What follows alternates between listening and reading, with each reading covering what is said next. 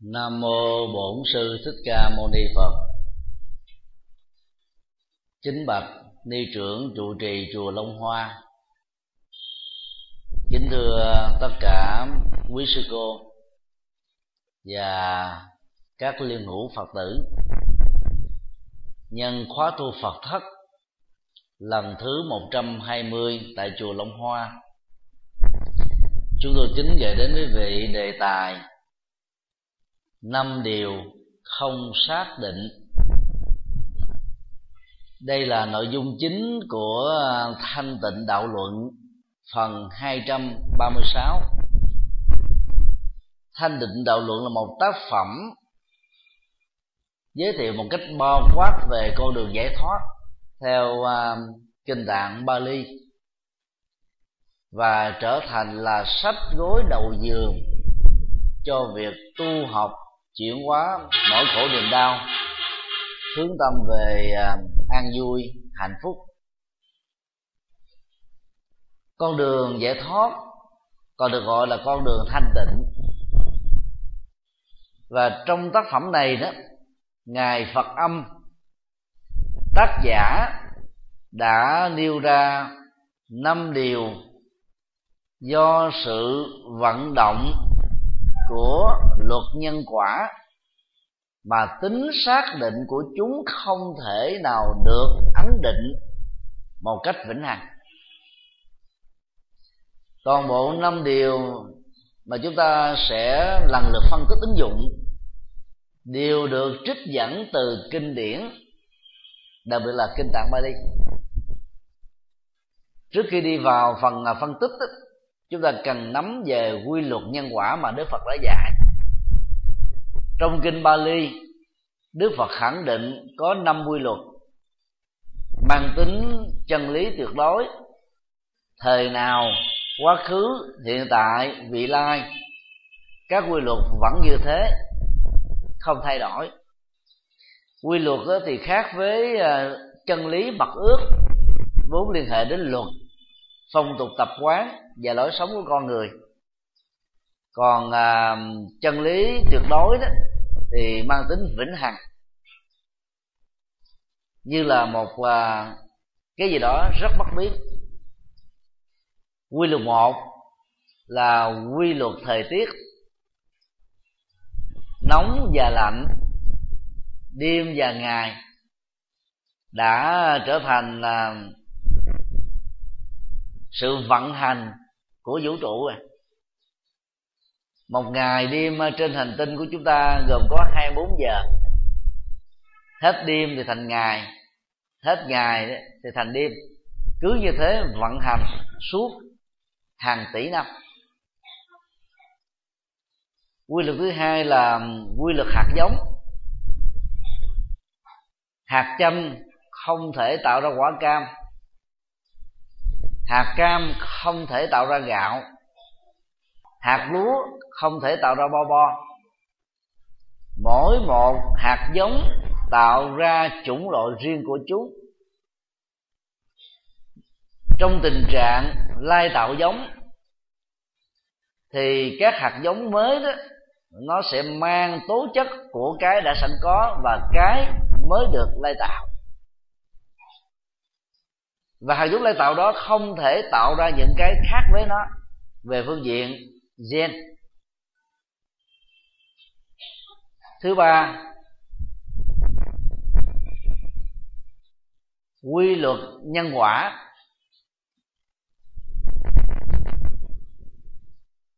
Các hành động à, bất thiện sẽ tạo ra khổ đau, hành động à, hiền lương tạo ra hạnh phúc mỗi một loại nhân á, thì tạo ra quả của chính nó.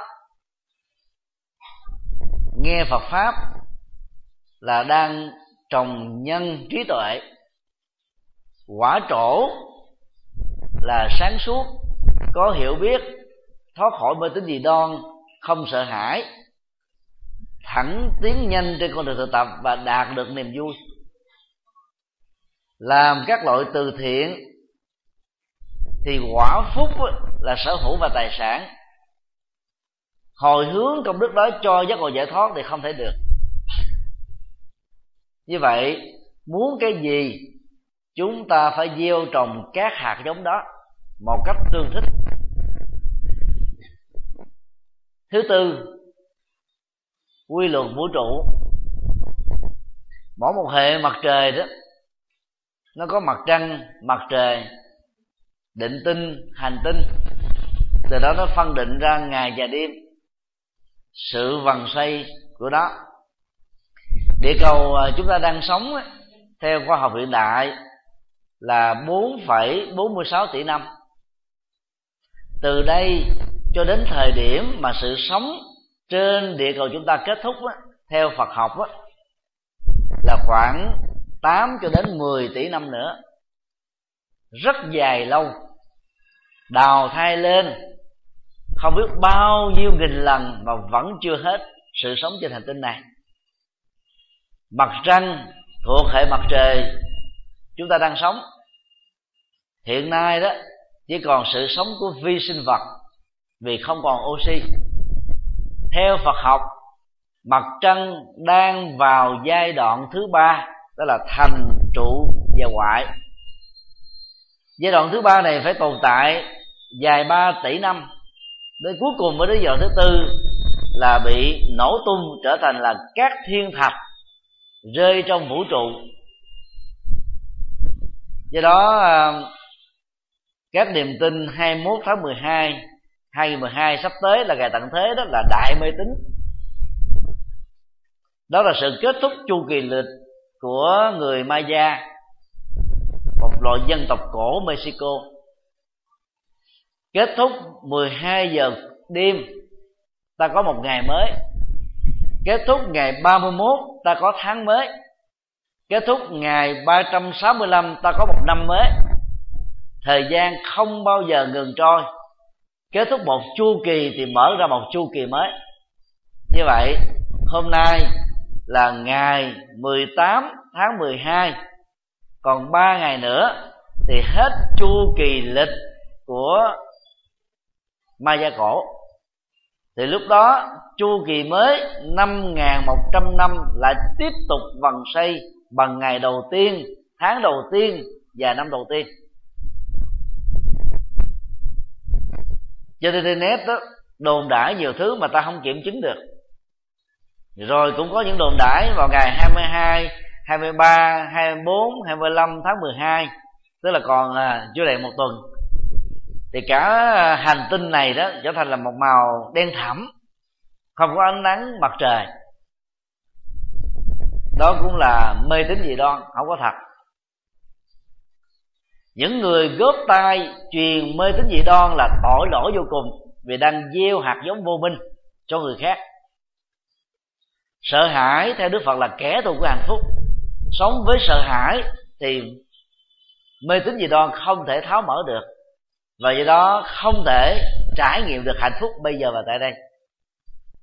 Vũ trụ có quy luật riêng của nó, không do thượng đế tạo ra, không do vật chất tạo ra, không do tâm tạo ra. Theo đức phật, do sự vận hành tương tác đa chiều của mọi sự vật hiện tượng tạo ra.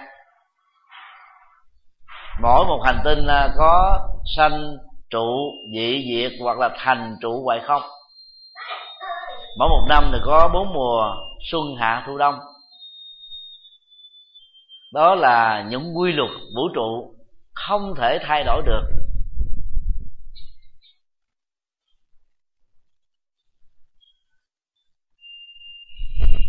Cuối cùng là quy luật nước bàn đôi người có tu tập, bát chánh đạo, trải nghiệm thiền định đạo đức và trí tuệ giải phóng toàn bộ nỗi khổ và niềm đau. Thân và tâm được thanh tịnh làm chủ được cảm giác tri giác tâm tư nhận thức trong đi đứng nằm ngồi nói và nín động và tịnh giác ngộ và chứng đắc nước bàn được diễn ra.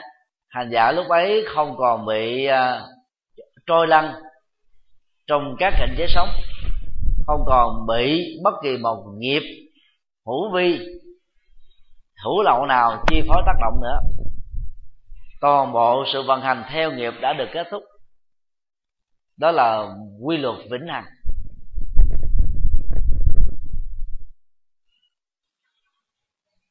Khi nắm vững được à, các quy luật mà đức phật vừa nêu, chúng ta sẽ sống thông thái hơn lạc quan hơn, năng động hơn và không chấp nhận số phận an bài. Tất cả nó nằm ở tự do ý chí, tạo ra lý tưởng sống, khuynh hướng sống, thói quen sống, cá tính sống. Và những thứ này có thể thay đổi được. Các quý phật tử tại đây phần lớn là những người à, trung niên trở lên có thể quãng đời thanh xuân khi chưa biết đạo phật. Có người đã từng là dân anh trị trong giới giang hồ. Khi gặp được đạo phật rồi đó thì cuộc đời mình hoàn toàn thay đổi. Cũng bàn tay đó khói ốc đó, thời gian đó.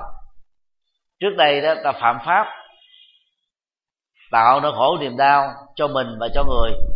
Bây giờ, con người này, dưới ánh sáng trí tuệ mà đức phật đã dạy, ta trở thành một con người hữu dụng cho gia đình và xã hội. Đó là một sự chuyển nghiệp.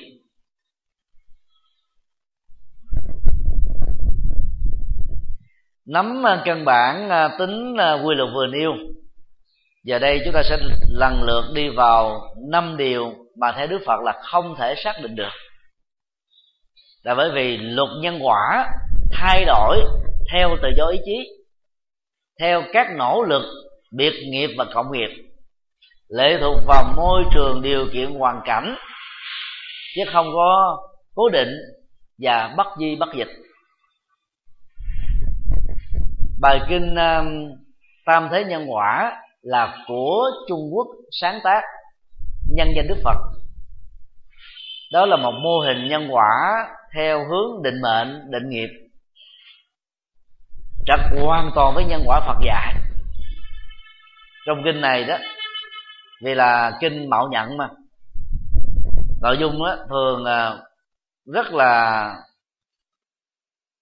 đơn sơ. Giết một con gà thì kiếp sau bị con gà giết. Lừa đảo một người nào thì sau này bị người khác lừa đảo. Đó là một định mệnh không đúng với nhân quả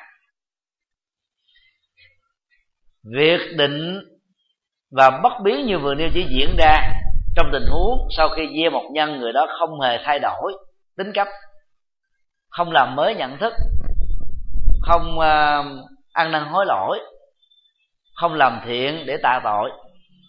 Mà trên thực tế đó thì sự kiện như thế chưa từng xảy ra. Đồng thời với việc gieo một hành vi nào đó ta còn có những hành vi khác và các hành vi khác thì đã tác động với các hành vi để gieo sẵn. Cái nào mạnh, cái đó khống chế, trở thành là chiến thắng, cái nào yếu, bị loại trừ và trở nên là vô hiệu hóa. Trong ờ, kinh ờ, Bali, Đức Phật đưa ra các ví dụ sau đây. Bỏ một muỗng muối hột xuống một ao nước ngọt. Dầu muối là mặn, lượng của nó là quá ít cho nên không ảnh hưởng gì đến vị mặn của một hồ nước lớn. Bỏ một muối tương tự đó vào một ly nước khoảng 200 ml thì ly nước này sẽ khó có thể uống được. Nếu uống ta dễ bị hóc hát khô cổ họng. Như vậy, tính tương đối sẽ làm cho các hạt giống cũng bằng khối lượng đó, số lượng đó. Ở tình huống này là quá lớn, ở tình huống khác là quá nhỏ. Nhà bác học Einstein, sau khi phát minh ra thuyết tương đối, vốn rất là phù hợp với thuyết duyên khể của đạo Phật. Khi được các nhà báo phỏng vấn, thế nào là thuyết tương đối, xin ông hãy trình bày nó trong vòng vài câu thuyết tương đối được ờ, Einstein phát minh đó, nói đến vài trăm trang. Nó chi phối mọi sự vật hiện tượng trong vũ trụ này mà trình bày trong vài câu làm sao trình bày. Vì là một khoa học gia lỗi lạc Einstein nói rằng một sợi tóc mà rớt vào trong một cái ờ, dĩa cơm hay là một tô canh trở thành là quá nhiều dẫn đến cảm giác nhòm gốm của thực khách một sợi tóc mà nằm trên đầu thì là là quá ít. Đó chính là tương đối.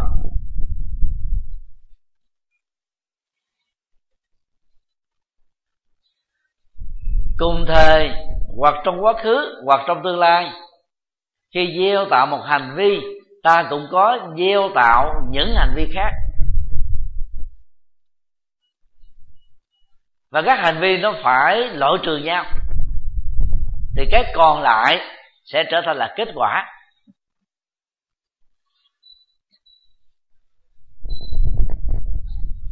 Do đó, nhân quả trong đạo phật không phải là định mệnh, không cố định. Nó như là một dòng chảy, như một thác nước, như một con sông, như là một sự đi của con người. Cho nên ai lỡ gieo tạo các hành vi xấu, đừng chìm vào mặc cảm tội lỗi vì theo đức phật đó là một tâm lý tiêu cực. Cách chuyển nghiệm theo ngài là nhận thức tội là một vi phạm về luật, lỗi là một trái ngang về dân sự.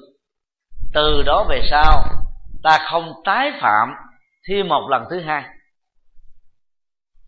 Song song, thì người hối lỗi đó phải gieo các hành vi đối lập với tội và lỗi mà mình đã tạo ví dụ trước đây, cái miệng này đó, sử dụng cho lừa đảo, nói láo, gây chia rẽ, tạo hận thù, mắng chửi, chì chiết, quát tháo, nói căng thẳng. Thì bây giờ học theo đạo đức phật dạy, ta truyền thông từ ái, hòa hợp, đoàn kết, có văn hóa, lịch sự và có lệ lạc. Đó là ta đang gieo nghiệp đối lập để chuyển các nghiệp cũ liên hệ đến cái miệng và sự phát ngôn. Nếu ta gieo tạo nghiệp mới đối lập này, gấp hai chục lần với nghiệp lừa đảo mà mình đã từng làm, thì nghiệp lừa đảo đó sẽ bị triệt tiêu trọn vẹn. Và cái còn lại chúng ta tối thiểu là từ 15 cho đến 19 lần nghiệp thiện về truyền thông đó là sự chuyển nghiệp ở hiện tại đó.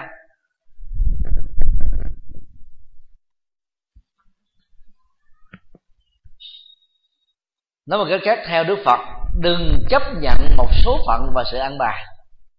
Cái đó không có thật. Nhưng lại ám ảnh và chi phối đời sống thật của con người. Nhiều chị em phụ nữ trước đây phá thai, hai chục năm mà. Vào cái thời điểm mà mình chưa hề biết phật giáo chưa hề quý trọng sự sống. Bây giờ, bắt đầu đọc các kinh phật, thấy nghiệp sát là nặng, nhiều chị em về bị ác mộng. Có người mê tín, đi đến thầy bùa, thầy ngải, phong thủy, địa lý đầm bóng. Lý giải rằng là đứa con mà bà phá thai mấy chục năm trước, bây giờ đang đeo bám bà, phá hoại bà, cản trở bà cho nên con cái bà thì bệnh tật liên miên, bà thì bất an. Đang sống hạnh phúc, nghe nện những câu như thế, sự mê tín đã làm cho người đó không còn hạnh phúc nữa. Ám ảnh thường xuyên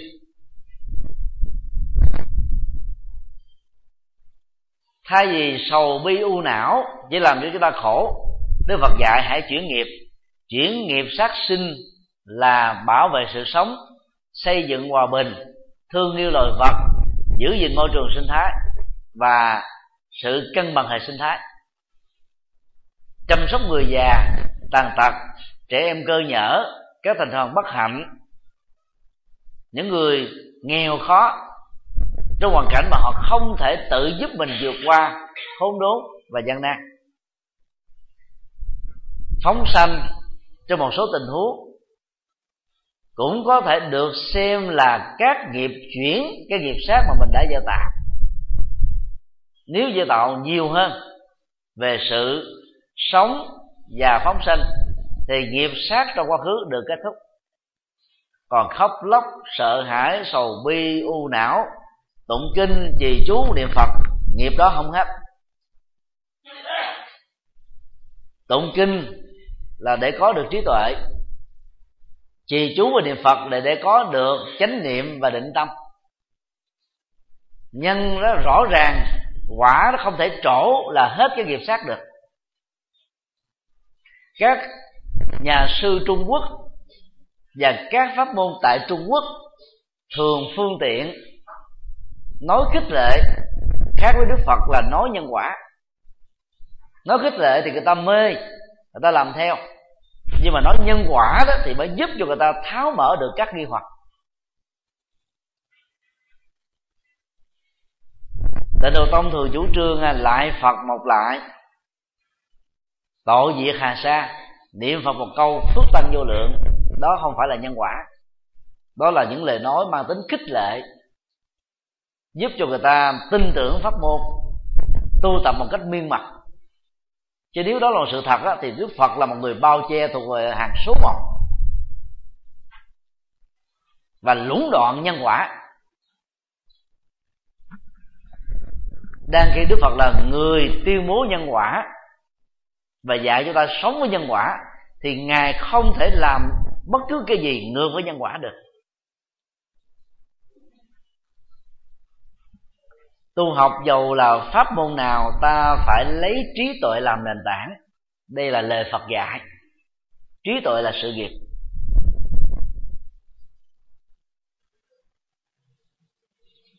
Ngài phật âm à, trong tác phẩm thanh tịnh đạo luận đã nêu ra năm điều sau đây, được xem là không xác định do sự tác động đa chiều và phức tạp của các nhân, các duyên để tạo ra một quả không cố định một, bệnh tật. Tiếng Bali gọi là BRD ta không thể nói rằng là mình á, khi sinh ra là có một cái bệnh và bệnh đó nó thuộc về nghiệp quá khứ. Phần lớn người phật tử mê tín thường có những câu phát ngôn cửa miệng như vừa nêu. Nhất là chị em phụ nữ. Khi à, đau rề rề, đau qua năm suốt tháng, đến các bệnh viện gặp các bác sĩ không giỏi, chẩn đoán và kết quả là không có bệnh gì hết, thì quý bà thường có thói quen là đi đến các thầy bói, thầy tướng và tại đây họ nện cho những câu bà bị bệnh nghiệp, bệnh quá khứ. Trong kinh, đức phật khẳng định bệnh là do lối sống mà ra. Để khắc phục được bệnh thì ngài đề nghị chúng ta phải lưu tâm một số điều, đó là chế độ làm việc, ăn uống, ngủ nghỉ và làm chủ cảm xúc gần gũi với thiên nhiên là một trong những cơ hội giúp chúng ta sống thọ. Thực tập buông xả, tạo cái niềm vui nội tại với nụ cười, sự rạng rỡ, hăng hoan, thì bệnh rất khó tấn công chúng ta. Thái độ lạc quan, yêu đề, không sợ hãi cái bệnh, cái chết. Hệ thống miễn nhiễm của cơ thể được tăng trưởng mạnh hơn những người bình thường.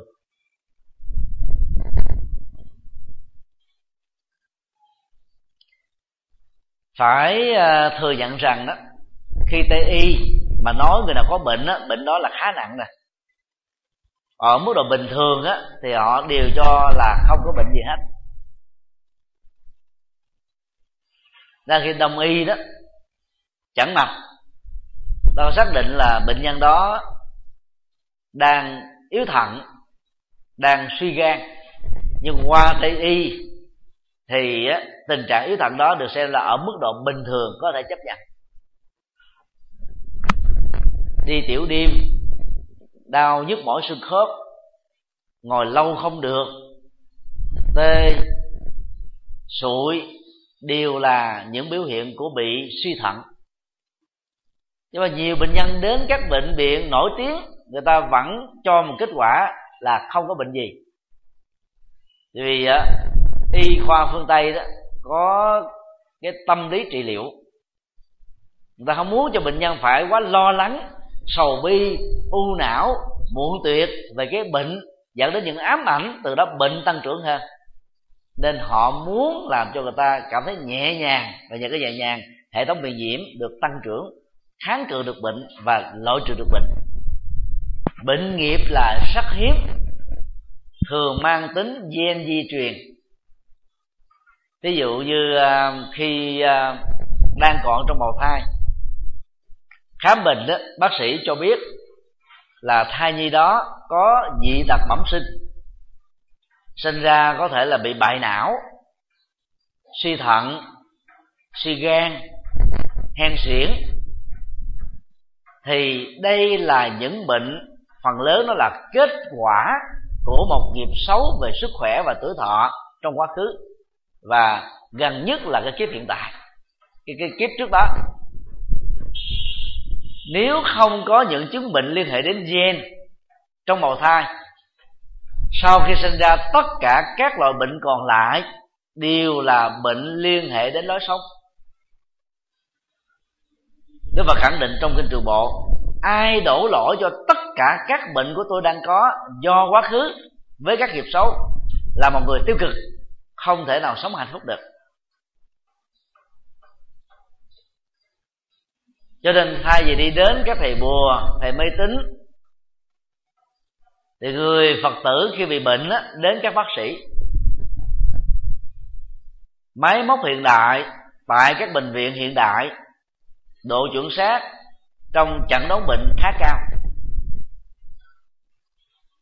Khi phát hiện ra bệnh á, chúng ta có thể khắc phục được bệnh một cách có hiệu quả còn những người làm liều không thèm đi khám bác sĩ vì sợ bệnh, thì bệnh sẽ tăng trưởng. Có nhiều loại bệnh ngặt nghèo 6 tháng có thể dẫn đến tử vong này các bác sĩ thường khuyên à, mỗi năm mỗi người nên đi khám bệnh tổng quát hai lần. Dầu cơ thể đang khỏe, không có cảm giác mệt mỏi, đau nhức gì hết, ta vẫn phải khám. Diễn tiến của bệnh rất phức tạp.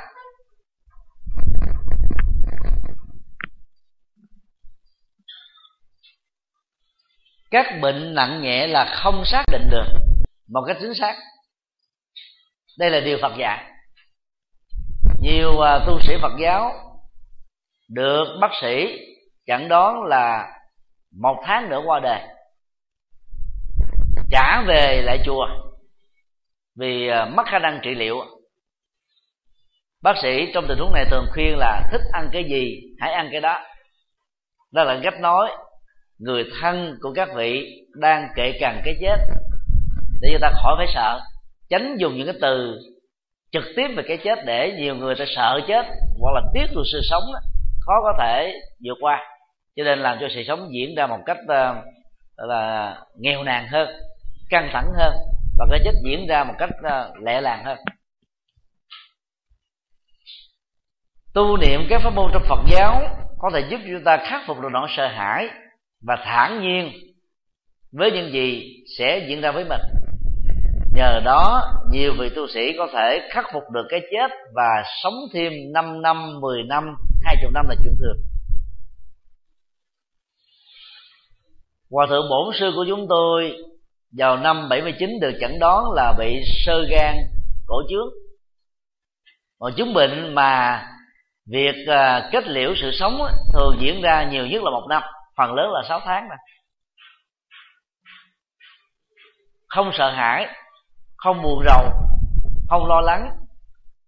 Mỗi ngày hòa thượng uống ờ, 4 lít nước nấu chín. Ăn trung bình là một nải chuối sứ. Tìm ờ, các loại thực phẩm ờ, tốt cho gan từ các loại thảo mộc. Đi thiền hành mỗi ngày à, ba bốn lần. Mỗi lần trung bình đó là mười mấy phút. Sau khi ăn cơm, không ngồi liền, không nằm liền. Phạm thực kinh hành như kinh a di đà đã dạy. Hòa thượng đã sống thêm được 13 năm, đến năm 1992 mới qua đời.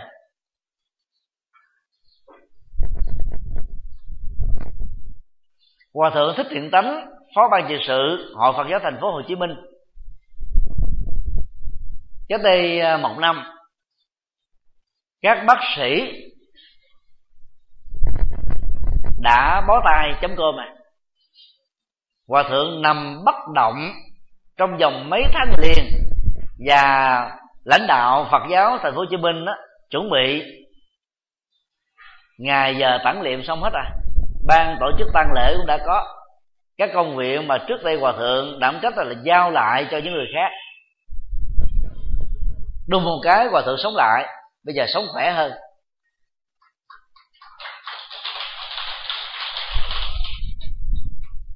Cho nên mỗi khi người thân chúng ta được bác sĩ chẩn đoán là một thời gian ngắn nào đó qua đời ta đừng nên sợ rằng là cái bệnh đó là kết liễu sự sống sự kết liễu đó là một sự thật thì hãy sống thản nhiên, sống bình an, vẫn tập luyện, vẫn ăn uống điều độ, vẫn uống thuốc thang theo à, chỉ định của bác sĩ. Làm hết tất cả mọi phương pháp y khoa có thể, sự sống sẽ có thể kéo dài hơn. Bệnh tật có thể được đẩy lùi.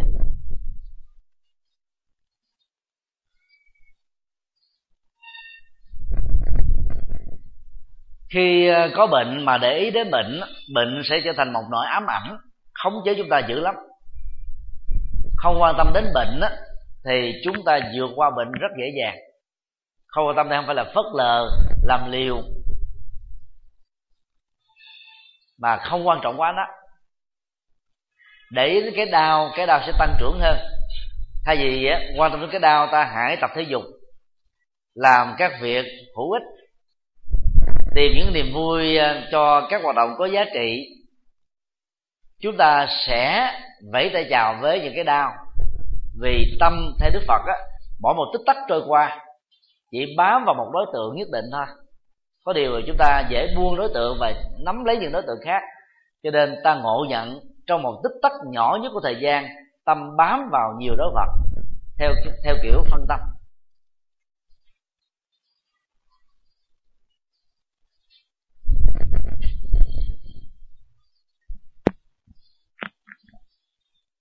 Điều hai thọ mạng là không xác định.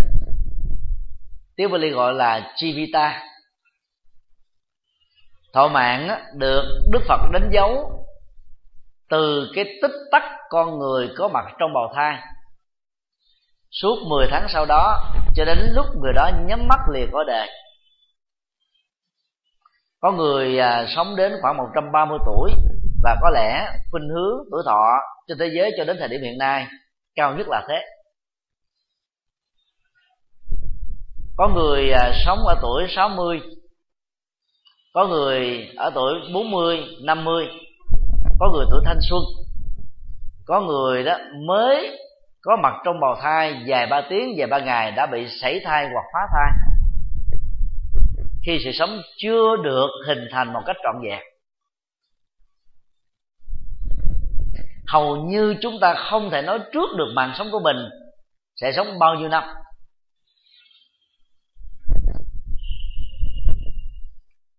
Các cái khoa nghiên cứu quy nạp á, có thể giúp chúng ta chẩn đoán được ở một mức độ tương đối chứ không tuyệt đối được. Khoa tử vi nếu người chẩn đoán tử vi và giải tử vi là một thầy tử vi giỏi có thể nói chuẩn xác đến 90% nhưng không bao giờ là chuẩn xác 100% được. Nhìn vào một chiếc xe Mercedes do Đức sản xuất chúng ta có thể biết tuổi thọ của dòng xe này á, trung bình là hai chục cho đến bốn chục năm. Thì cái kỹ thuật uh, xe cộ và máy móc của Đức là đi đầu thế giới nếu đó là một chiếc xe do Trung Quốc sản xuất, chúng ta biết tuổi thọ trung bình là 10 năm. Vì Trung Quốc thường làm hàng nhái, hàng dởm, hàng chất lượng thấp, giá rẻ. Và đó là cái bản chất của nền kinh tế Trung Quốc hiện tại. Tại sao chúng ta có thể đoán được được như thế? Vì qua kinh nghiệm, ở nhiều nơi tại các thời điểm khác nhau, ai dùng xe với cái dòng xe đó thì tuổi thọ, độ bền của nó là thế, độ an toàn của nó là thế. Xe 67 đã có một cái khoảng thời gian phục vụ cho người Việt Nam đến ba, bốn chục năm.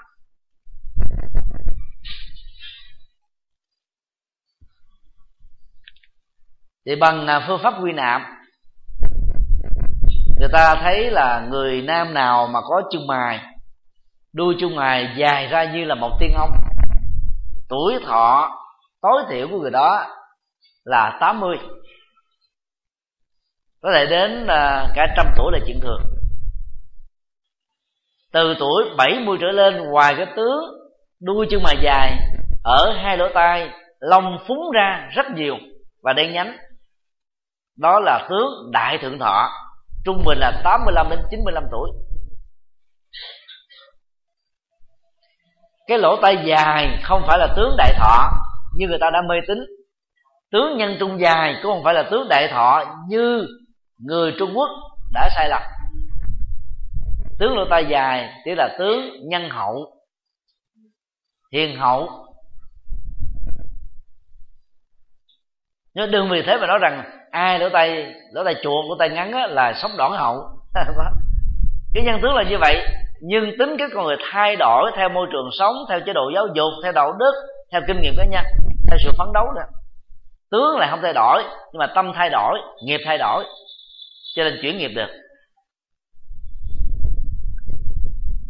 Phụ nữ mà chân mài không có một sợi lông nào, không phải do do do nhổ, mà nó tự nhiên, thì thường có tướng đại thọ. Về đường mệnh đạo trong lòng bàn tay. Nếu ai có hai đường mệnh đạo song song, dài đến cái cườm tay. Và một đường rất rõ, không có các đường nhỏ, cắt ngang, không bị gián đoạn, thì tuổi thọ trung bình là 85 cho đến 95 những nhân tướng vừa nêu bằng kinh nghiệm quy nạp trong chiều dài lịch sử, mấy nghìn năm của con người, độ chuẩn xác của nó là khá cao. Nhưng không ai có thể nói rằng là tôi sẽ chết vào năm tôi được 80 tuổi 5 tháng 15 ngày 30 phút 40 giây. Không thể như thế.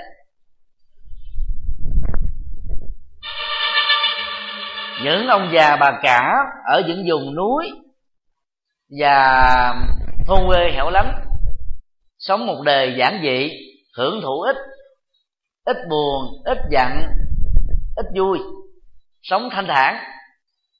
Thì thường sống thọ và có thể biết được cái thời điểm mà mình chuẩn bị ra đi. Và họ thường nói những cái câu nói ám chỉ bằng vô thức thôi, chứ họ không có dùng ý nói như thế. Mà sự thật, nó nó lại tạo ra những cái ám chỉ như thế ví dụ như ờ, ông nội trong gia đình nói rằng là lần này để ông sẽ đi xa thăm lại ờ, tổ tiên của mình. Ông nói bông quê vậy thôi, vài ngày sau ông chết.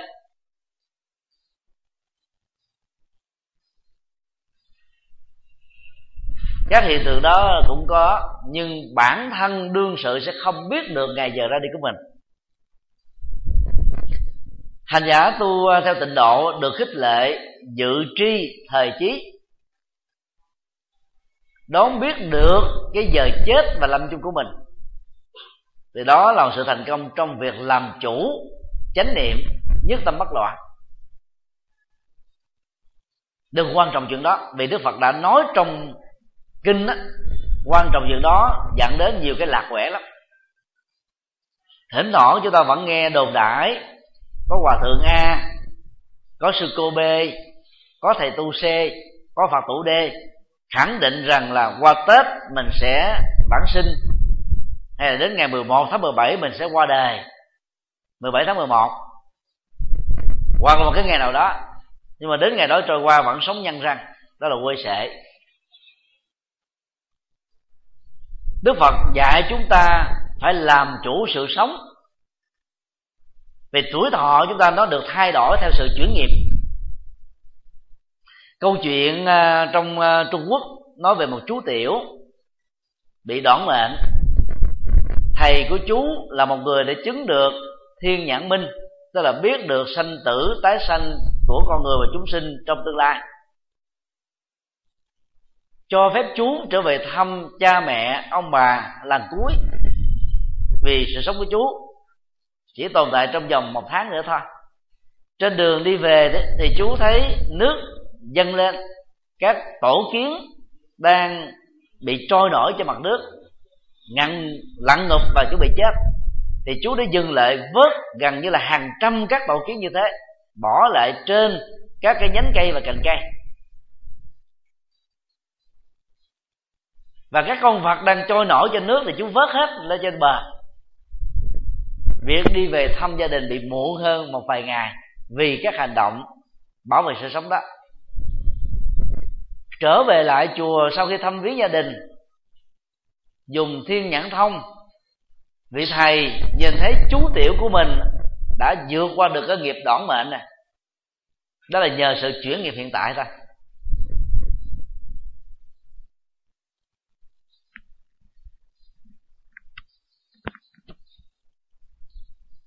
Rất ít người có khả năng làm chủ được cái sự sống và cái chết.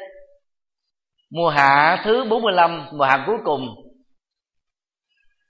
tại tỳ xá ly nơi mà đức phật đã độ các nữ tu thành à, những nhà tâm linh lớn. Đức phật tuyên bố rằng là ba tháng sau ngài sẽ qua đời. Đức phật là trường hợp ngoại lệ.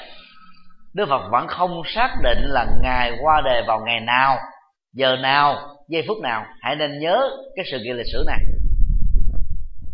Tội giác và toàn tri số một như đức phật mà ngài còn không xác định tới thời gian chỉ nói chung là ba tháng sau.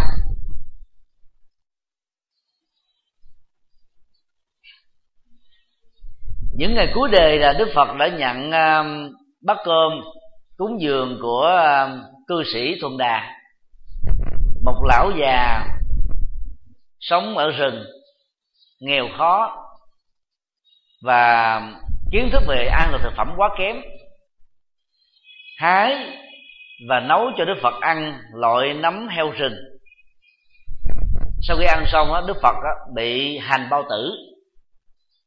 Chứng đau bao tử do 6 năm khổ hạnh thời à, 29 đến 35 tuổi, bắt đầu tái phát mà y khoa ngày nay có thể khẳng định đức phật bị đau ung thư bao tử.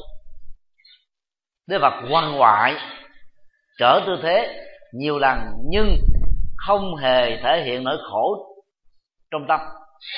Đau trên thân là một hiện tượng rất bình thường, ai cũng có.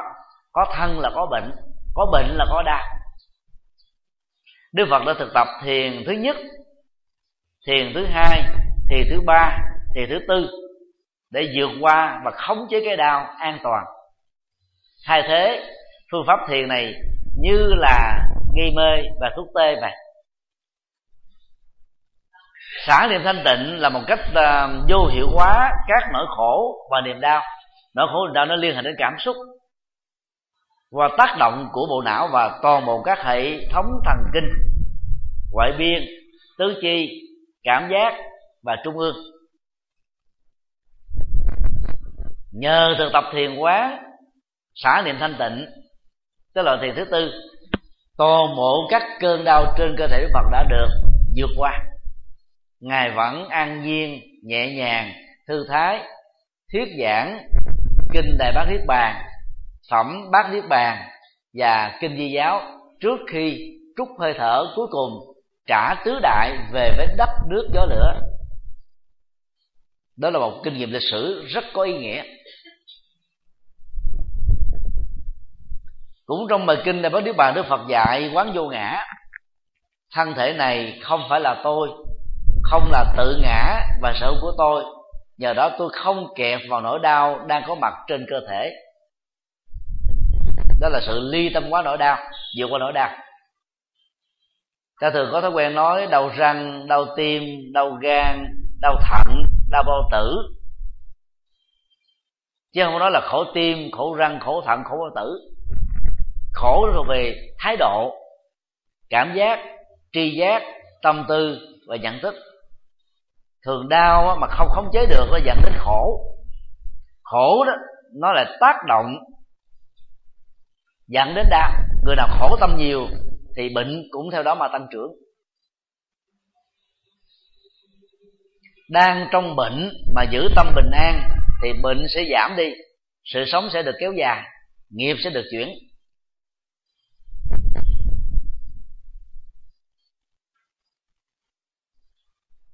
Để có được ờ, thọ mạng thì trong kinh tăng chi tập 3 trang 135 Đức Phật nêu ra các yếu tố sau đây. Ăn uống thích hợp, tức là có kiến thức về thực phẩm. Thực phẩm nào hại gan, thận, bao tử thì phải tránh. Đó bao gồm các gia vị, dầu mỡ khó tiêu, xào nấu nhiều lần, cà pháo, cà tím măng à, thịt bò là những kẻ thù số một của gan. Người bị siêu vi gan b c và sơ gan mà vẫn tiếp tục ăn những thứ này tức là tình nguyện kết thân là bà con với tử thần.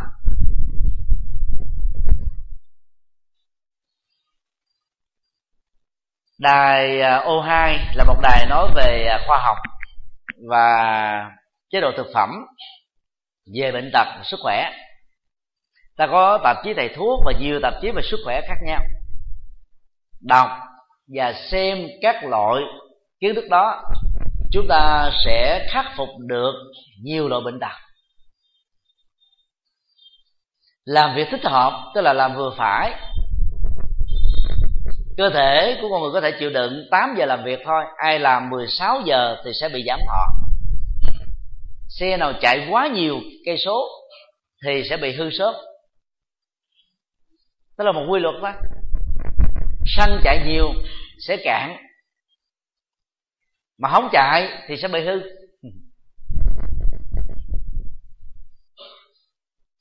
Ăn uống các loại thực phẩm không chứa các độc tố là yếu tố giữ được sức khỏe và tuổi thọ.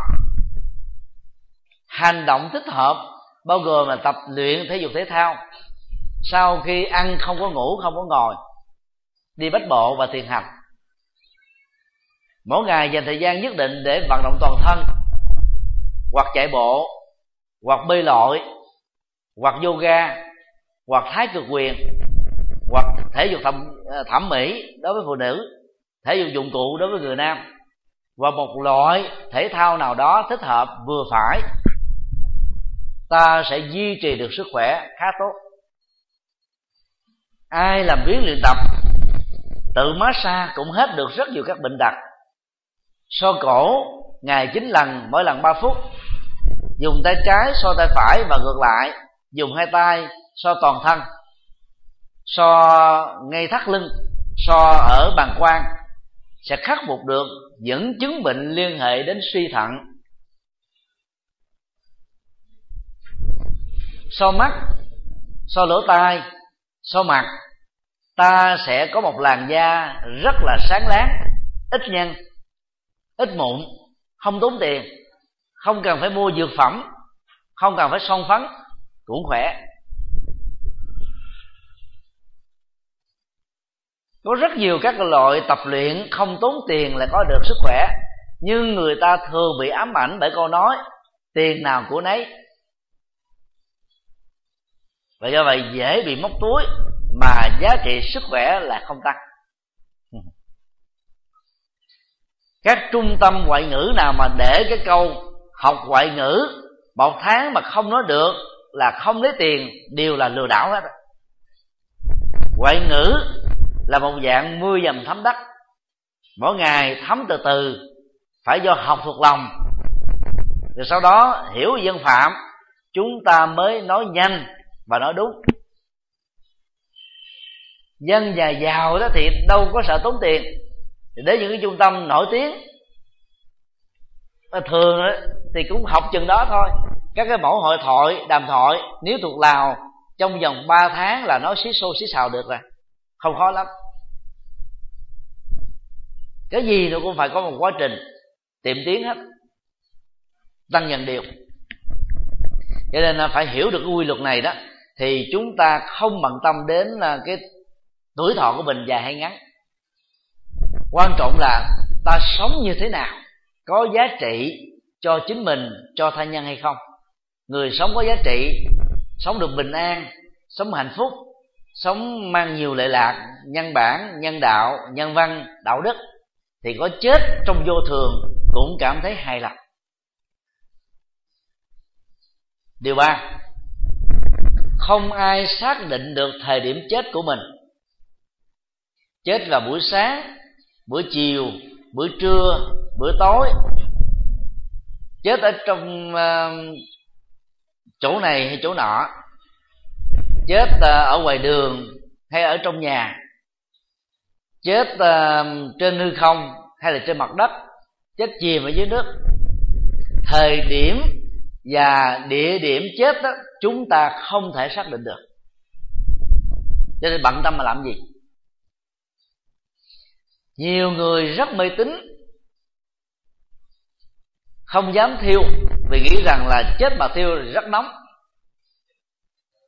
khi chết, toàn bộ các hệ thống thần kinh đã ngưng hoạt động, não đã ngưng hoạt động, tim ngưng đập. Toàn bộ các cảm giác không còn nữa. Lấy đâu mà biết nóng và lạnh?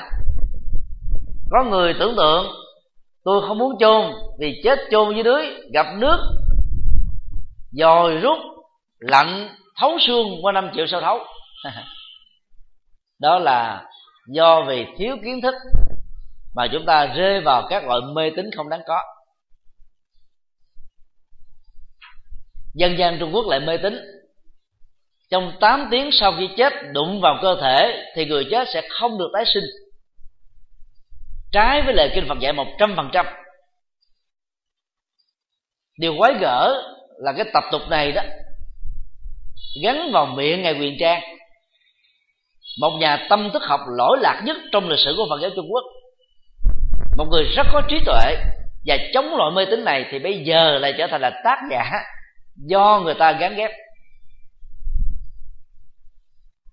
Lý giải rất đơn sơ trong tình huống này là sau khi chết, thần thức chưa rời khỏi cơ thể, đụng vào, thần thức sợ là cướp thân mình, cho nên trổ về tâm sân. Vì tâm sân ở cuối đời, do vậy tái sanh các cảnh giới xấu. Chuyện đó không có thật. Theo đức phật thích ca lịch sử, sau khi tắt hơi thở, phần lớn con người tái sanh trong vòng vài ba giây, vài ba phút, nhiều nhất là vài ba ngày. Cảnh giới trung gian đó không tồn tại lâu, vì nghiệp dẫn dắt chúng ta tái sinh để chịu các quả tốt và xấu mà mình đã gieo tạo. Không trì quản được, không thương lượng được, không lũng đoạn được trong kinh na tiên cuộc đối thoại diễn ra như sau. Vua di lăng đà hỏi, sau khi chết, con người tái sanh liền hay là sau một thời gian? Thầy na tiên trả lời, ngay lập tức. Nhà vua xin thầy na tiên hãy giải thích thêm. Thầy na tiên đưa ra một ví dụ là phán quan của pháp đình xử một tử tù. Vào sáng hôm sau sẽ chết. Tử tù đó nhớ thương đến người thân yêu cầu phán quan cho phép mình về thăm lần cuối. Để à, thỏa dạ nhớ mong chết cũng cảm thấy hài lòng. Phán quan nói theo luật không thể được. Hoặc dựa vào lý do này ngươi đào tổ thì sao? Tử tù trả lời khi cho tôi về nhà đó, có thể sói xiềng xích chân tôi lại, còng đầu tôi lại, cho một toán quân hùng hậu, thì làm sao tôi tẩu thoát được? Phán quan cũng không đồng ý. Phán quan nói, ngươi bị tội chết, tòa án quyết định ngươi, chứ ngươi không quyết định ngươi chết lúc nào được. Bài kinh kết luận, cái chết của con người không do con người quyết định, mà do nghiệp quyết định mà nghiệp là một sự tương tác đa chiều như à, phân tích ở phần đầu bài giảng này. Sau khi chết là nghiệp dẫn dắt chúng sinh đi tái sinh. Bản kinh à, nêu ra một ví dụ. Nếu ta hắt một nắm thóc ra khỏi lòng bàn tay, thì ngay thời điểm nó rời khỏi lòng bàn tay, nó phải có một chỗ khác để rơi và bám vào tương tự cũng như thế, trong vũ trụ bao la này, kinh khẳng định có nhiều hành tinh, có sự sống của con người. Ngay thời điểm chúng ta chết, có thể ở chỗ a, chỗ b không có quan hệ giới tính giữa một cặp nam nữ hoặc một cặp vợ chồng. Nhưng ở nửa vòng kia của trái đất thì có thì sao? Hoặc ở một nước khác thì sao? Cho nên chắc chắn phải có một nơi mà tại đó mẫu số nghiệp là giống nhau nên một chúng sinh vừa tắt hơi thở sẽ được tái sanh liền ngay lập tức theo nghiệp thôi. Phần lớn những đoạn kinh đó các phật tử tại gia không hề biết. Vì tại Việt Nam chúng ta nhập cả nguyên si nghi thức đọc tụng của Trung Quốc và các nghi thức đó phần lớn là tín ngưỡng nè còn những bài kinh triết lý về tái sinh, người Phật tử không hề được đọc thì làm sao biết được? Từ đó mê tín và đồn thổi mê tín làm cho người ta sợ mà kiên cử rất nhiều thứ không đáng không nên. Về phương diện tâm lý học khi một người bị bệnh ở giai đoạn cuối người thân đến thăm thăm bằng lòng thương kính thăm một, thăm một cách qua lo chiếu lệ sợ không thăm là bị phê phán. Người bệnh cảm nhận được rõ ràng hơn người sống hơn người khỏe người bị mù á, thì lỗ tai sẽ tính hơn. Hư một giác quan, các giác quan còn lại sẽ mạnh hơn, tập trung hơn. Đó là quy luật. Nếu chết mà chưa siêu, thì hương linh sẽ sáng suốt hơn về thái độ và ứng xử của chúng ta dành cho họ. Ta rửa họ bằng à, rượu để cơ thể được duỗi thẳng, thoải mái mặc áo mới cho họ, mặc áo tràng, chuỗi, bằng phái quy y, thẻ phật tử, là những điều kiện nhắc nhở họ không chấp vào thi thể để tái sinh nhanh chóng hơn. Thì hương linh sẽ biết ơn và cảm động vô cùng. Nhờ đó mà họ ra đi nhẹ nhàng. Nếu chưa siêu. Cha mẹ để lại gia tài mà bị vào những cái chứng bệnh như ờ, sơ ga cổ chú sự cổ chướng mùi xú quế rất nồng nặc, hoặc là xoắn trên cơ thể trước khi qua đời mà vì mê tín để 8 tiếng không đụng vào thì cha mẹ săn lên và sẽ phê phán giận tức đứa con do mê tín này mà rơi vào bất hiếu. Cái đó mới là quy. Là phật tử, chúng ta phải tin theo lời phật nói và dựa vào các kinh để nắm rõ lời phật. Còn mê tín trong nhân dân trung quốc là vô số vì trung quốc là một trong những dân tộc mê tín nhất trên toàn cầu. Họ bài vẽ đủ thứ, đủ nỗi sợ hãi, đủ các thần linh. Là phật tử, chúng ta phải giải phóng các mê tín có gốc rễ từ trung quốc và từ dân gian để sống an lành.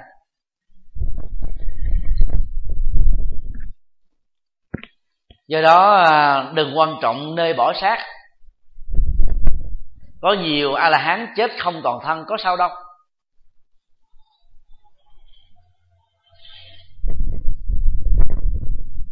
Có một vị à, tỷ phú thành công trong tám à, bảy chuyến thương buôn vào thời điểm đó thì ông mê tín, con số thứ 8 đó là con số à, đại cát tường. Ông nghĩ rằng là đi một chuyến này là về giải nghệ số tiền lời của 8 chuyến đó có thể làm cho cả một gia đình ông sống nhiều kiếp mà vẫn không hết tiền.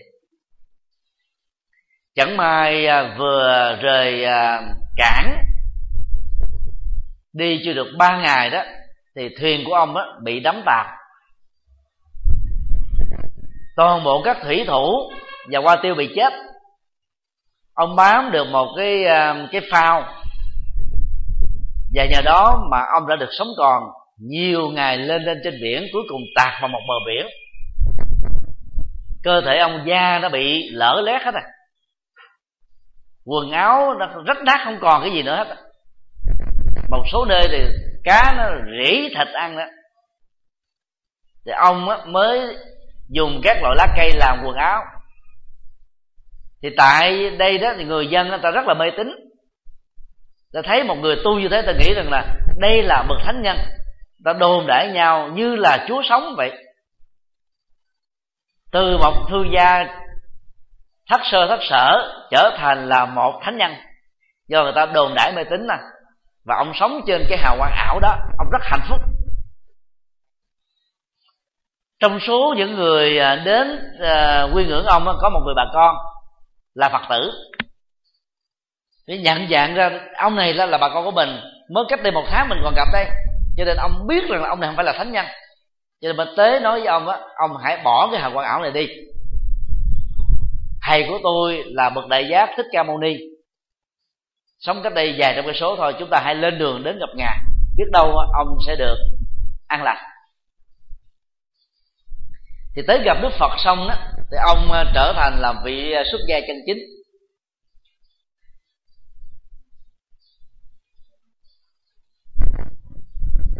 Đức phật đó từ chối không cho cạo đầu liền. Ông nói là, biết đâu, lát nữa con chết trước ngài thì sao? Hoặc là lát nữa ngài bị tai nạn qua đời thì sao? Cho nên ngài hãy độ cho con xuất gia liền. Thấy ông này lý luận có đạo lý và hiểu được đạo nên đức phật đã xuất gia. Sau đó đức phật lại ờ, vào thành đi khắc thực. Thì trên đường về thì thấy cái xác của ông á nằm ở vệ đường, mới bị con trâu hút chết. Các vị thì kêu hỏi là cảnh giới tái sanh của thầy này như thế nào? Đức phật trả lời là, vị này do giác ngộ đạo ở cuối cuộc đời. Cần tử nghiệp đó sẽ giúp cho vị ấy có cảnh giới tái sanh lành.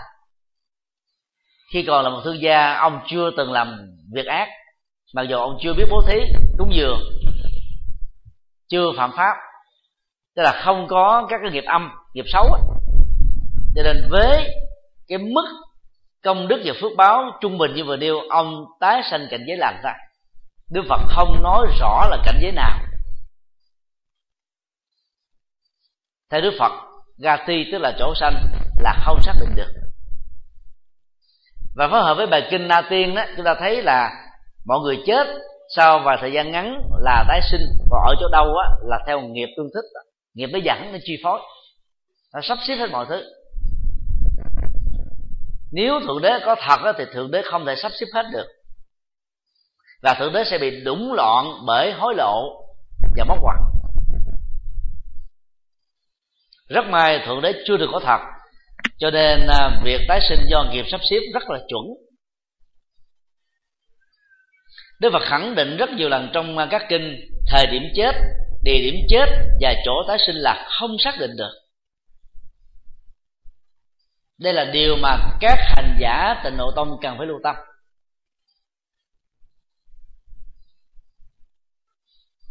Đang khi à, một số vị giảng sư tịnh độ đã khẳng định rằng là mình mới hộ niệm mà giúp cho một à, người qua đời được bản sanh tây phương đó là nó khống. Tuyên bố rỗng, không có sự thật. Trái với kinh một trăm phần trăm. Và các phật tử không nên tin và sống một cách mơ mơ mộng.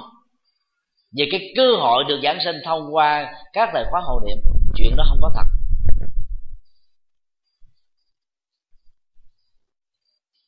Tái sinh hay không về tây phương cực lạc là do chúng ta tu tập có đúng mức. Mà cái cảnh giới này yêu cầu chúng ta hay không? Hộ niệm chỉ là hỗ trợ thôi. Xin đưa ra một ví dụ. Trong giảng đường ngày hôm nay có trên 100 người tham dự khóa tu 120 tại chùa Long Hoa. Cũng là một bài giảng. Có người hiểu, có người không. Có người hiểu chấp nhận được, có người hiểu nhưng không chấp nhận có người chấp nhận nhưng thực hiện được, có người chấp nhận nhưng không thực hiện được. Không bao giờ có một kết quả giống nhau. Và có nhiều cái chân lý đó, người ta phải suy đi nghĩ lại, phấn đấu đấu tranh với cái phong tục, tập quán, thói quen, nếp sống và lý tưởng và ý thức hệ của mình nhiều lắm thì mới nhổ lên tận gốc những cái tà kiến và mê tín để nạp một dữ liệu kiến thức mới vào. Chứ không phải đơn giản các vị là cha mẹ, đôi lúc giảng dạy, hướng dẫn con cái, không được phạm pháp, không được ăn chê không hưởng thụ, không ma túy, không rượu, không thuốc lá, không lừa biếng, không dựa dẫm. Mà đâu phải đứa con nào nó cũng trở thành thành đạt được hết đâu. Còn có nhiều đứa con nghiện cờ bạc, hứa hẹn với cha mẹ vài ba chục lần rồi cũng tiếp tục nghiện cờ bạc. Đâu phải dễ, đâu phải hiểu là có thể làm được liền. Người đang đối diện trước cái chết, tâm tư rối bời, nỗi sợ hãi, sự liếng tiếc, lòng phân tâm. Và bao nhiêu tác động của những kinh nghiệm quá khứ hiện về trong não của họ giống như là một bộ phim.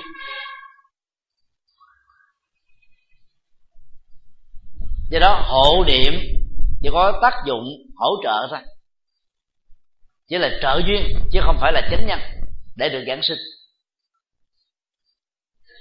Muốn giảng sinh thì chúng ta phải dựa vào kinh a di đà, kinh vô lượng thọ và niệm phật ba la mật. Kinh a di đà đưa ra năm tiêu chí. Thứ nhất, căn lành lớn, chuyển hóa hết tham sân si. Cái này là yếu tố giúp chúng ta trở thành thánh, ngay còn sống. Rất khó làm căn lành lớn không phải là biết ăn chay, biết làm phật, biết đi chùa. Đó là căn lành nhỏ. Căn lành không đáng kể. Lớn nhất vẫn là không tham, không sân, không si. Thứ hai, công đức lớn.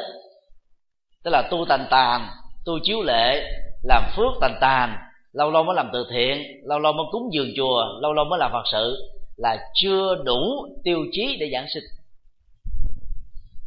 Thứ ba tạo nhân duyên tốt lớn tức là mở điều kiện tạo đạo tràng khích lệ con cháu cho thành phật tử từ nhỏ người thân á, tham dự cái khóa tu tham gia vào à, các công tác à, tốt tức là tu cho người khác và giúp người khác cùng tu.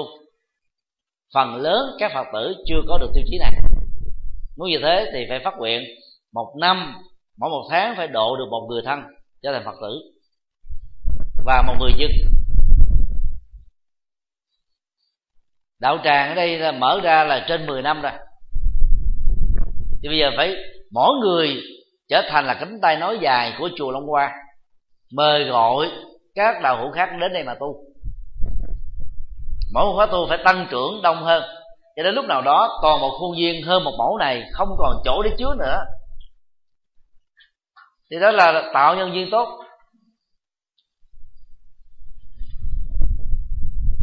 Chứ còn biết tu cho mình không thì không có đủ visa để nhập cảnh tây phương. Có trốn lên đó cũng bị tống về thôi. Thứ tư, thực tập pháp âm. Nghe tiếng gió thổi, suối chảy, thông reo. Điều quán là pháp âm vi diệu, tứ diệu đế, bát chánh đạo. Bảy yếu tố giác ngộ tức là sử dụng dữ liệu ta bà, tạo thành chính nhân để xây dựng tịnh độ hiện tiền. Phần lớn các tịnh, đệ tử tịnh độ tông chưa làm được việc này. Tới chùa thì tu ngon, về nhà thì phiền não. Đang khi đức phật dạy đó là lấy bùn nhơ để tạo cái đặc điểm cho hoa sen. Lấy dữ liệu ta bà để xây tịnh độ. Còn ai chán ta bà, mê tịnh độ là sai với kinh a di đà chán nó thuộc về tâm sân, mê nó thuộc về tâm tham. Cứ tu một cách điều, chuyển hóa điều thì chúng ta sẽ đạt được. Đừng để tâm tham chi phối. Thứ năm, niệm phật nhất tâm bất loạn. Các giảng sư từ độ tông thường nhấn mạnh đến yếu tố thứ năm, bỏ bốn yếu tố đầu trong kinh a di đà là một sai lầm lớn.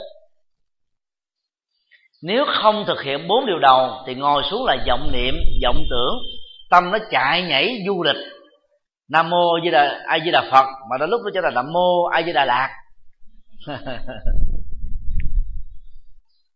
còn có căn lành lớn, có công đức lớn, có nhân duyên tốt lớn và có được pháp âm lớn. Ngồi xuống là trong vòng vài ba phút chúng ta đạt được chánh niệm. Bằng không là khó lắm cho nên từ lúc trở thành phật tử, chúng ta phải tu điều cho đến lúc qua đời thì mới hy vọng được giảng sinh.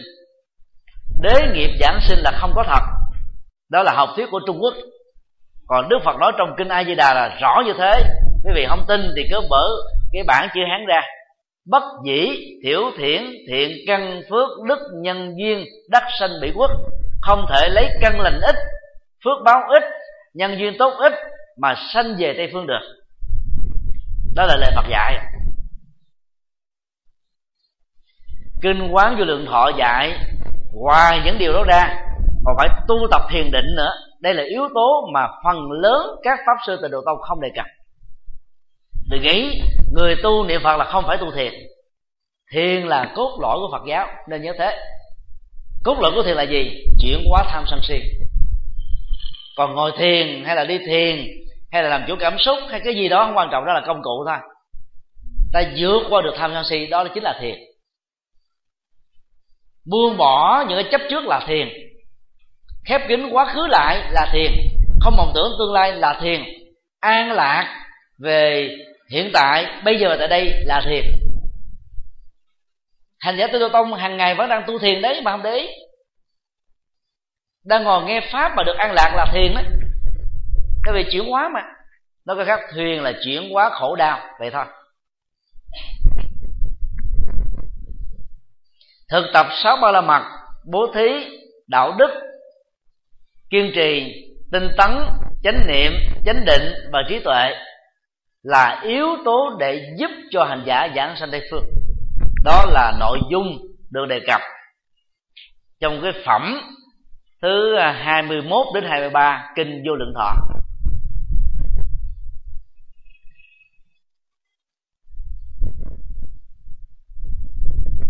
Do đó khi à, có một người thân bị bệnh ở giai đoạn cuối ta mời các thầy các sư cô ban hộ niệm về hộ niệm. Nhưng đừng cường điệu quá vai trò của ban hộ niệm. Hãy nhớ thế.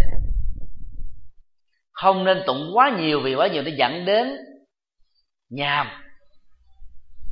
Giống như chúng ta ăn cơm ăn vừa phải thì nó đủ sức tiêu hóa ăn dư thừa nó phóng thải qua phân nước tiểu và mồ hôi.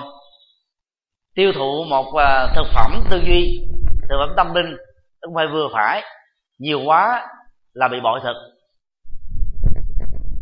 Điều quan trọng á, ta nên nương vào kinh nghiệm của đức phật. Đức phật thường đến cái giường của người bệnh nói về cái cách vượt qua nỗi khổ niềm đau bài kinh của phật thường giảng trong tình huống này là kinh vô ngã. Đó là nội dung bài kinh ờ, đức phật nói thứ hai sau kinh tứ diệu đế tại vườn na. Phật giáo nam tông vẫn tiếp tục sử dụng bài kinh này trong các khóa lễ cầu an và cầu siêu. Rất tiếc là các chùa bắc tông á, thì không sử dụng bài kinh đó. Tại đây thì bài kinh ờ, hướng dẫn chúng ta không đánh đồng cái tôi là thân thể này đất nước gió lửa không phải là tôi tôi không cần việc cái đó. Cảm giác liên hệ đến nỗi đau chi giác tâm tư nhận thức cường điều quá nỗi đau. Bây giờ mình không đánh tâm là tôi thì cái cái khổ đang có mặt á, được tách tách tách ly. Đức Phật đã thực tập bài kinh đó ở cuối cuộc đời của ngài và ngài cũng truyền cho tôn giả Xá Lợi Phất và A Nan thuyết giảng bài kinh đó cho cư sĩ cấp cô độc. Vì à, cuối đời cư sĩ cấp cô độc bị đau nhức xương khớp nó hành hạ ngươi gốm lắm. Thực tập 10 phút sau ông cảm động xa nước mắt. Và nhờ hai vị tôn giả thỉnh đức phật cho phép phổ biến bài kinh đó rộng rãi trong các đối tượng. Phật tử tại gia. Hai vị tôn giả trả lời vì ông mê làm từ thiện mà ít nghe đức phật thuyết giảng. Chứ đức, à, đức phật đã giảng bài kinh này không biết bao nhiêu lần cho người tại gia. Như vậy cho nên phải dành cho người xuất gia đâu người nào cũng phải thực tập vô ngã thì mới được hạnh phúc. Tư vấn ở giai đoạn cuối đời là quan trọng hơn hết. Muốn như thế thì thân nhân của người bệnh phải cung cấp các dữ liệu tâm lý, lối sống, sự chấp trước. Nỗi khổ, niềm đau của người này đang bị dướng kẹt là cái gì? Thì người tư vấn ở đây đó có thể là một tu sĩ, có thể là một bạn đồng tu làm sao nó thẳng vào cái vấn đề đó để người đó tháo mở được, vượt qua được. Một nhà không thiên, bác sĩ nhà không linh. Là vợ chồng của nhau nó quen mặt nhau quá, có nói có đúng người còn lại cũng chưa chắc đã nghe. Có nghe và tin cũng chưa chắc đã là nhưng mà nếu là một vị thầy, một sư cô nói đó, thì người ta cảm thấy áp phê hơn. Người ta thấy nó tin tưởng nhiều hơn và do đó người ta thực tập dễ dàng hơn. Dành thời gian cho tư vấn quan trọng hơn là tụng niệm. Sau khi tư vấn xong, người bị chấp trước cái giai đoạn cuối tháo mở được, ta tụng một thời kinh ngắn để cho người đó cảm thấy được an lạc, hạnh phúc. Rồi hướng dẫn họ niệm phật để vượt qua nỗi đau, vì đang tập trung vào danh hiệu phật. Rồi điếm hơi thở à, điếm con số về niệm phật. Họ không còn tâm tư đâu, cảm xúc đâu mà nhớ đến cái đau. Đó là phương pháp trị liệu thay thế niệm phật trì chú tụng kinh đối với người bệnh tác dụng chính yếu là ở chỗ này. Không phải do niệm phật mà người đó giảng sẽ tây phương không phải do trì chú mà người đó có mặt ở à, chính phẩm liên hoa. Chuyện đó không có thật. Nếu mang nghiệp phàm mà vãng sanh tây phương được như trung quốc đã chủ trương vốn cái lại với lời phật dạy trong các kinh thì ở trên tây phương chẳng mấy chốc sẽ có việt nam một, việt nam hai, việt nam ba. Trong các cái nhóm việt nam một, hai, ba còn có hà nội một, hải phòng một, sài gòn một, sài gòn hai, sài gòn ba. Dân anh chị, xã hội đen có đủ hết. Thì tây phương đó cũng chính là ta bà thôi. Đang khi kinh a di đà nói, cư dân tịnh độ gồm có hai đối tượng. Thứ nhất, a bệ bạc trí, tức là bất thối chuyển mà mắt thối chuyển theo định nghĩa phật học trong các kinh, chứng được sơ quả a la hán trở lên. Lúc đó là hết tham, hết sân, hết si rồi.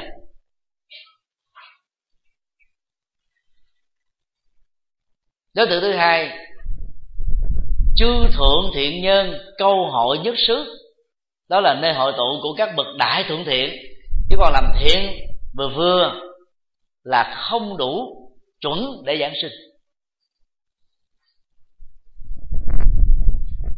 Do đó các phật tử phải hiểu đâu là lời thuyết giảng mang tính phương tiện và đâu là lời thuyết giảng mang tính nhân quả. Phương tiện chỉ có tác dụng khích lệ tâm lý trong giáo dục như là một phương pháp và nó lấy cái trục xây của vũ khí làm chính. Những người ta tham quá thì phải nói như thế này thế nọ cho ta mê và ta theo. Theo rồi đó, mới bắt đầu hướng dẫn nhân quả dẫn dụ phương tiện mà không xóa phương tiện đó là cái lỗi của giảng sư, cái lỗi của người hướng dẫn. Lúc đầu người ta còn mê quá thì mình phải dẫn dụ. Khi người ta đã chính thức trên đời phật tử rồi mà vẫn giữ cái dẫn dụ đó là một sai lầm lớn. Trái phương pháp, trí tuệ phương tiện quyền xảo mà đức phật đã dạy. Có thể ngày hôm nay các quý phật tử nghe những điều mà mình à, mới nghe lần đầu. Có thể hơi bị sốc đó. nhưng đừng sợ. Giống như thuốc mình mà uống vô nó dễ bị sốc lắm. Vì các loại vi trùng nó phải đánh nhau với cái thuốc. Nó làm cho mình mệt mỏi hơn. Khi đánh thắng rồi, các vi trùng sẽ bị chết và có thể bị khoanh dùng là một chỗ không lây lan nữa. Chúng ta được an toàn, được miễn nhiễm cái mê tín trong dân gian nó đồn đãi nhiều thứ quá. Ta sợ hãi quá, lo lắng quá, tin nhiều thứ hoàng xuyên quá. Bây giờ nạp cái loại thuốc tránh tính vào á, nó làm cho mình hơi nhức đầu. Giờ thấy trước đây mình tu tành tàn thôi, đã được hứa hẹn sanh tây phương rồi. Bây giờ phải tu rất khu kiệu hơn, mới được giảng sinh. Nhiều người nói, thôi, nghe theo chưa cho nó mệt. Tôi cứ tu bình dân như tôi đã có trước đây. Cái đó là mình bị thiệt thòi thôi mình tu tàn tàn thì mình chậm chậm giác ngộ. Mình tu uh, miên mật hơn thì giác ngộ nhanh hơn. Tu trọn vẹn đầy đủ có hệ thống thì chúng ta có kết quả sớm hơn vậy thôi. Niệm phật và trì chú là một phần nhỏ của chánh niệm. Chánh niệm là một phần tám trong bát chánh đạo. Bát chánh đạo theo đức phật thích ca là con đường giác ngộ duy nhất mà mười phương ba đề các đức phật thực tập. Không có con đường khác. Trung quốc không nói thế. Trung quốc chỉ dạy như là tịnh độ tông, niệm phật là đủ hết. Buông niệm phật ra mà làm thêm việc khác là tạp tu. Đó là mê tín gì đó. Những lời tuyên bố đó rất nguy hiểm và làm cho phật tử bị, gọi là, mù chữ phật pháp. Đức Phật thuyết giảng trên ba chục ngàn bài kinh trong suốt 45 năm. Trước khi chết còn thuyết giảng kinh. Chưa thể tìm thấy một người nào tương đương như Ngài cho đến thời điểm Ngài, Khoảng 50% thôi. Một người năng động số một Nếu niệm Phật không mà đủ Thì Đức Phật giảng kinh chỉ cho mệt. Ngài không cần phải đi đây đi đó chỉ cho nó mệt. Ngài chỉ cần ngồi một chỗ. Người ta đến với Ngài ngài kêu hãy niệm phật đi là xong. Không có. Toàn bộ các bản kinh của đức phật có chức năng là giải phóng mê tín. Vô minh do dự sợ hãi để đề cao trí tuệ. Và trí tuệ là chiếc chìa khóa giải quyết các vấn nạn hết. Hãy nên nhớ điều đó. Để chúng ta không uh, sống trong mơ với những lời hứa hẹn của các ban hộ niệm. Hộ niệm là phải có để chấn an, để hỗ trợ, chứ không phải là để chúng ta được giảng sinh. Muốn giảng sinh phải tu ngon lành như kinh a di đà và quán như lượng thọ vô lượng thọ đã dạy.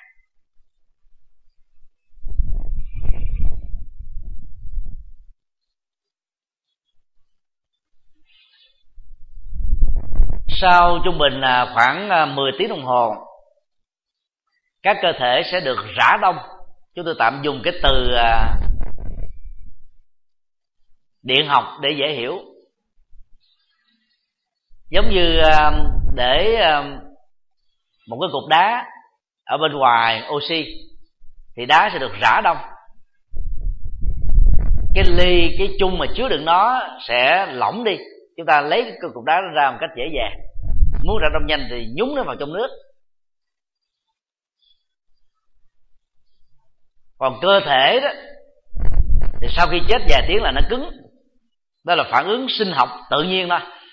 Nó cứng hết vì não ngưng hoạt động tim ngưng ngưng đập. Các phản ứng thần kinh bị chết hết thì cơ thể nó phải cứng. Một số bệnh nó sẽ làm cho cơ thể ọc máu ra. Đừng có uh, lý giải mê tín rằng người này tức quá sân hận quá cho nên mới trào máu. Thế đó là do bệnh mà ra thôi.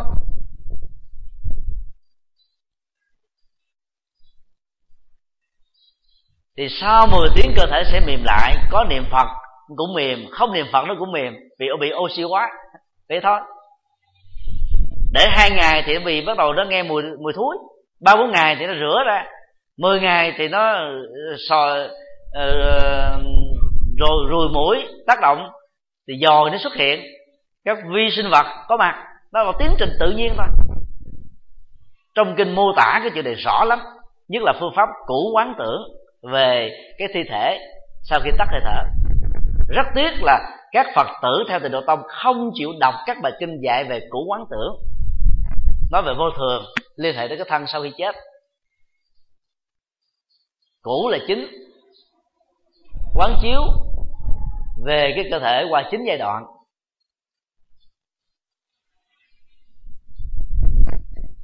Nên cơ thể mà trở nên hồng hào hơn, mặt sáng láng hơn, không phải là dấu hiệu giảng sinh.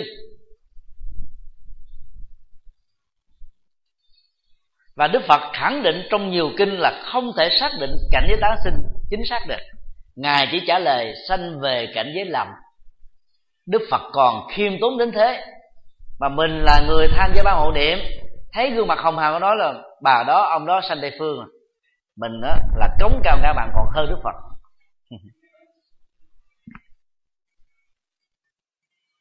Đừng quan trọng cái chết mà hãy quan trọng sống như thế nào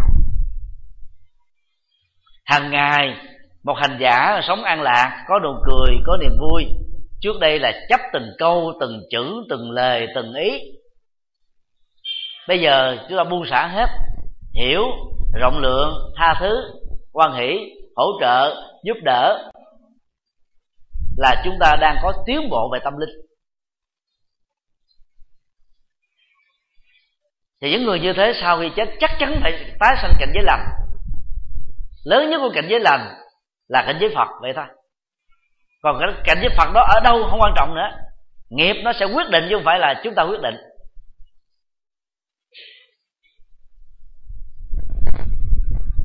Gần đây à, mỹ, canada có những chính sách khích lệ người giàu đầu tư vào hai nước này. Ai có được sở hữu trong tài khoản 500 ngàn đô và trong à, uh, 3 năm chuẩn bị đi vào Mỹ mà không sử dụng tiền đó chỉ cần nộp đơn các đại sứ quán hay là tổng sự Mỹ thì sẽ được trở thành công dân trong vòng một tháng. Canada có chủ trương ai sở hữu 400 ngàn đô Canada là người ngoại quốc mà muốn định cư thì cũng có được chế độ ưu tiên tương tự ai đóng góp cho hai chính phủ này với một số tiền, một triệu đô la trở lên, thì trở thành là công dân danh dự và có hộ chiếu công dân danh dự.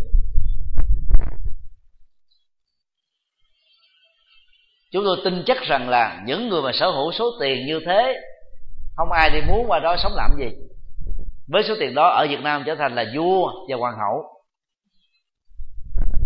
Có ô xin có gia nhân đủ thứ, người dân, kẻ hầu, người hô, kẻ ứng. Nhưng mà với số tiền đó mà qua mỹ, canada là người bình thường thôi. Có gì đâu mà ghê gớm. Hãy suy nghĩ về điều đó. Và chúng ta hãy liên tưởng điều đó với những điều mà đức phật dạy trong kinh a di đà. Người nào có căn lành lớn, tức hết sanh sân si, có công đức lớn, có nhân duyên tốt lớn có pháp âm lớn và có nhất tâm bất loạn, thì người ấy đã chứng thành thánh ở ta bà rồi, sanh tây phương chi nữa.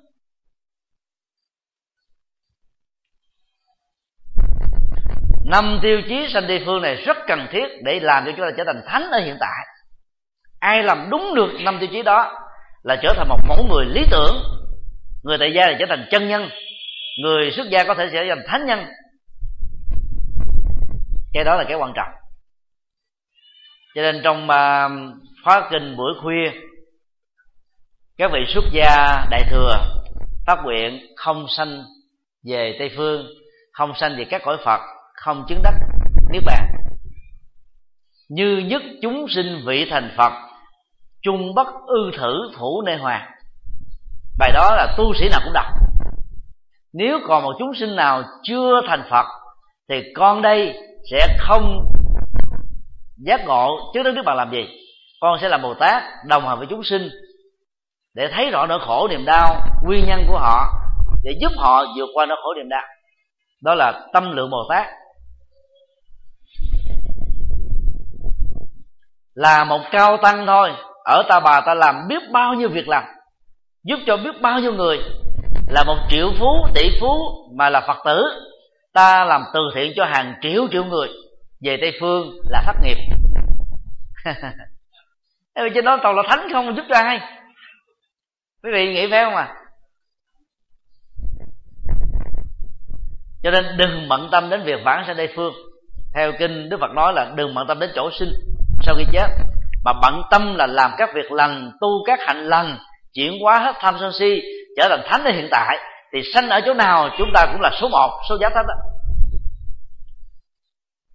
cái đó là triết lý của đạo phật. Nhưng rất tiếc khi đạo phật qua trung quốc, thì trung quốc có cái nhìn rất mê tín và thiển cận. Trên bài vẽ nhiều thứ, mà không khéo. Người tu thời gian rồi dướng vào lòng tham không? Mà vào tham thiện.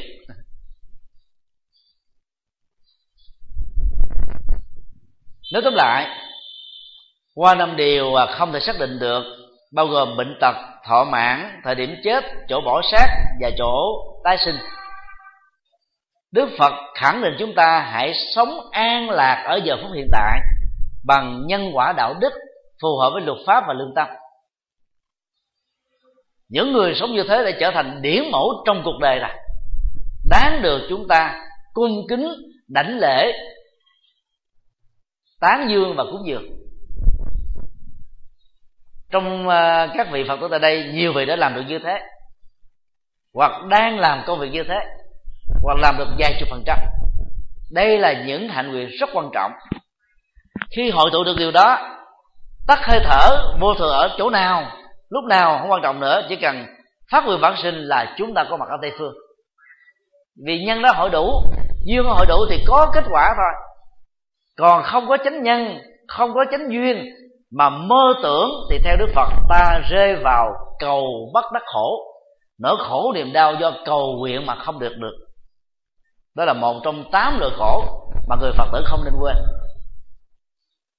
Trong bát chánh đạo không có cầu nguyện, nên nhớ thế, không có van sinh chỉ có chánh kiến, chánh tư duy thuộc về trí tuệ, chánh ngữ, chánh nghiệp, chánh mạng thuộc về đạo đức, chánh tinh tấn chánh niệm và chánh định thuộc về thiền định chuyển hóa.